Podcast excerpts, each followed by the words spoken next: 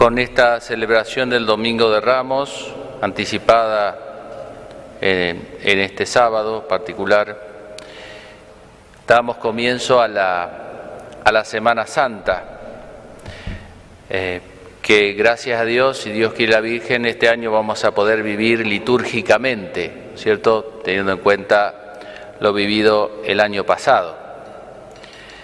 Y bueno, a lo largo de esta semana iremos escuchando, viendo eh, reflexiones acerca de, bueno, de, esto que es conocido por todos nosotros, que es la, el modo de salvación que quiso Dios para nosotros.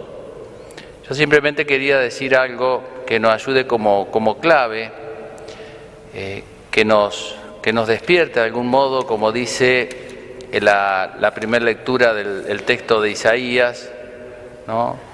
Despertó, Él despierta mi oído para que yo escuche, para que yo escuche. Escuchar no solo con, con el oído, sino con, con, los ojos, con todos nuestros sentidos, escuchar lo que Dios nos quiere decir a cada uno de nosotros, que será distinto para unos que para otros, porque esto vieron, Dios actúa como los medicamentos, lo que cada uno necesita, eso absorbe el organismo o, las vitaminas que uno come, lo que cada uno necesita, eso absorbe.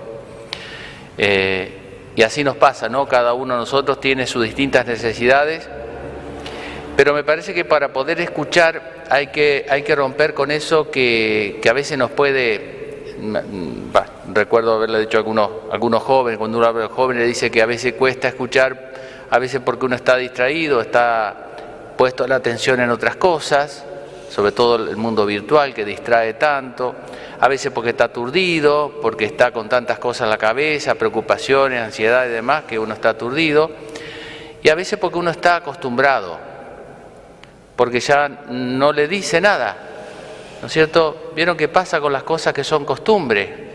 Como, como dice el cuento de, de, de la Andricina cuando habla de la Navidad, dice, si la abuela no se acuerda así feliz Navidad, no sabe ni qué están festejando, porque se ha hecho una costumbre.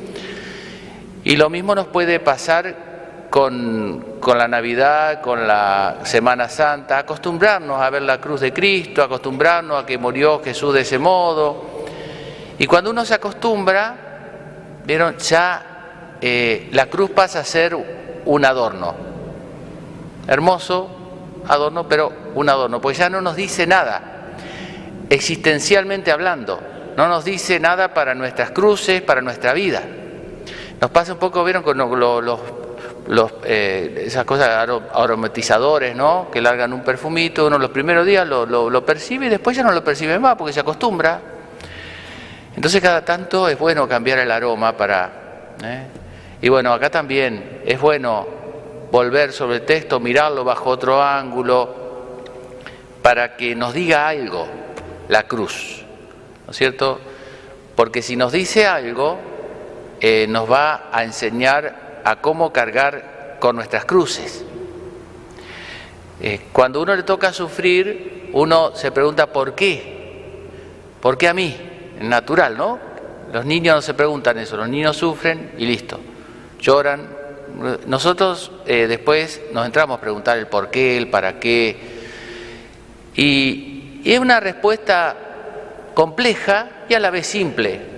¿Por qué? Porque soy humano, porque vivo en este mundo. Es lo mismo que preguntarse por qué llueve, ahora que está lloviendo tanto, ¿no? Y llueve porque el clima es así. Y bueno, ahora por el fenómeno de la niña, que, que más llorona la niña, pero... Y bueno, la vida es así también. Pero a la vez, ¿no es cierto?, es difícil encontrar en esa respuesta eh, algo que sacie o que nos serene el corazón. Y a mí me parece que nos ayuda como clave de lectura para entender por qué nos toca cargar con la cruz cada uno de nosotros, si nos preguntamos en realidad el por qué Jesús murió en la cruz. Porque nosotros tenemos que sufrir necesariamente, necesariamente, pero Él eligió eso. Es decir, no es que lo eligió en sí mismo, el dolor no es elegible, sino que lo permitió. Jesús permitió eso. Imagínense, resucitó a Lázaro, podía, lo soplaba, no quedaba ni el casco de los romanos.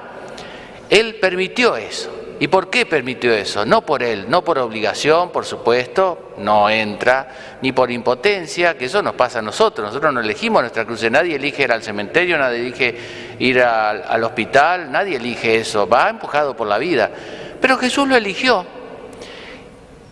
Entonces, si nosotros encontramos la respuesta, yo se la, la podemos dar intelectualmente, bueno, que lo hizo por amor a nosotros, para darnos ejemplo, pero no alcanza eso. Tenemos que descubrirlo cada uno de nosotros existencialmente. Porque entonces ahí sí, esa cruz ilumina mi cruz. Si no, va en paralelo. Y me sigo viendo con total naturalidad que Jesús murió en la cruz y totalmente escandalizado de que yo tenga que sufrir. Cuando es exactamente al revés lo que tendría que hacer. ¿no? Si entendí lo que hizo Jesús. Bueno, pidámosle a la Virgen esa gracia, ella que acompañó. Eh, ya digo, para los que ya llevamos tiempo en la fe y viviendo Semana Santa, que tener, yo me lo cuestiono, ¿no? Como sacerdote, uno lo vive tan particular porque, bueno, el año pasado, no hay que contar la plata delante de los pobres, dijera, pero yo lo viví en un, en un convento, en un monasterio benedictino, con canto, con órgano a tubo, Lástima no estaban los fieles, extrañaba eso. Pero, pero ustedes no han podido vivirlo así con todos los signos litúrgicos, ¿no es cierto?, que, que ayudan tanto a esto. Pero digo, más allá de lo que veamos, de lo que escuchemos, yo diría tener ese oído atento a ver qué me quiere decir Dios. Em, pero digo esto, pero no estando pendiente de nosotros, ¿eh? Eh, no estando pendiente a ver qué me dice, no, no, estando pendiente de Él pero no estando tan pendiente de mis problemas, porque si no nos vamos a escuchar. ¿Vieron cuando se juntan dos personas que una le dice, a mí me duele acá, y el otro que está pendiente de a mí me duele acá, dice, y ninguno se escuchó, cada uno con todo lo que le dolía. Entonces, para poder escuchar lo que Dios nos dice, nos tenemos que olvidar un poco de nuestros dolores. Si nosotros nos concentramos en nuestros dolores, en nuestras cruces, no vamos a escuchar, pero por una sencilla razón no podemos escuchar eh, uno no puede escuchar todo a la vez. El foco lo podemos poner en un solo lugar. El acento, la palabra lo lleva en una sola sílaba.